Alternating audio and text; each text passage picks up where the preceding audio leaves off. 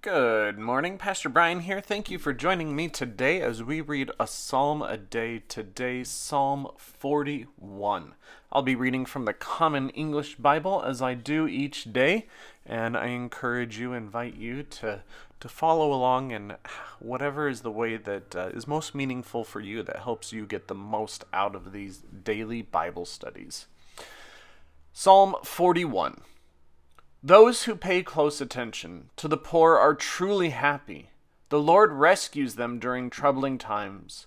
The Lord protects them and keeps them alive. They are widely regarded throughout the land as happy people. You won't hand them over to the will of their enemies. The Lord will strengthen them when they are lying in bed, sick.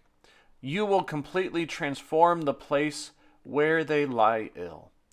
But me? I said, Lord, have mercy on me. Heal me because I have sinned against you. My enemies speak maliciously about me. When will he die and his name disappear?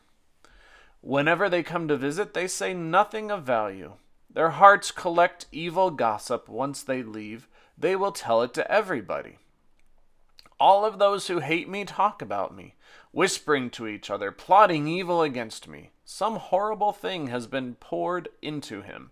The next time he lies down, he won't get up. Even my good friend, the one I trusted who shared my food, has kicked me with his heel, a betrayer. But you, Lord, please have mercy on me and lift me up so I can pay them back. Then I'll know you are pleased with me, because my enemy won't be shouting in triumph over me. You put me in your presence forever. Bless the Lord, the God of Israel, from forever to it forever. Amen and amen. Well, that is the end of Psalm 41. Kind of an interesting psalm uh, you know, pays a lot of attention to, to being protected from these these wicked, evil people that are that are trying to get him, that are hoping that he dies on his when he's sick in bed, uh, who kick him, uh, who were once friends and now are betraying him. And you know, knowing that this psalm is likely uh, written uh, by David, uh, you know, it even says in the subheader uh, that it was a psalm of David.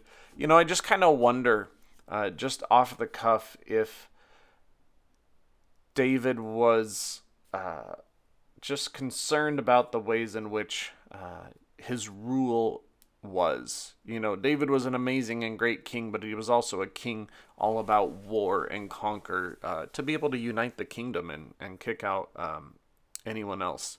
And so I just wonder if this has to do with some of those kinds of thoughts and feelings and emotions. Uh, not to say that they aren't valid for other people as well, and that we all need to, to ask God for strength when, when we're not doing well and when we feel like we're uh, we're being assailed, assaulted from different directions. But the part that I really liked, that really struck out to me, because I, I didn't just now find anything helpful in that kind of part of it, and I hope that maybe it does for, for some of you. But the part that really uh, hit me was the very beginning was uh, those who pay close attention to the poor are truly happy. The Lord rescues them during troubling times. I just think it's great to that this psalm uh, points out uh, care for the poor, and that you know those who are able to do that are truly happy. And you know, I've talked to so many people, countless people that uh, at times, whether it's at a food bank or at a you know a soup kitchen or uh, feeding people uh, at the church, different kinds of ways in which they have served those who are in need, those who are less fortunate, those who just need an extra helping hand uh, for a time uh, they are truly happy. I mean, yeah, there's moments of frustration. You know, you, are low on food or you're not getting along with someone else who's helping. But despite those momentary frustrations, the great joy that people get out of helping those who are in need, and that that is something that God calls us to do. And so that's the part of the psalm that I focused on, that I clung to, and uh, and just really stuck out to me. And I do think that the rest of the psalm there is good, and that there is uh, definitely a benefit to, to reading it and seeing it and and coming to it when uh, when we have those times in our lives. That's one of the great things about the Bible in general, but especially the Psalms, is it's got a variety of feelings and emotions and situations that can uh, affect or impact us depending on where we are in our uh, life and in our faith. Uh, but gotta love the last verse. Bless the Lord, the God of Israel, from forever to forever. Amen and amen. Uh, you know, despite everything else that happened in the psalm, David says, You support me, and you put your presence forever in me. Put your presence in me forever. And then bless the Lord forever to forever. Amen and amen. Thank you, and yes, please always bless the Lord for all the things that God has done.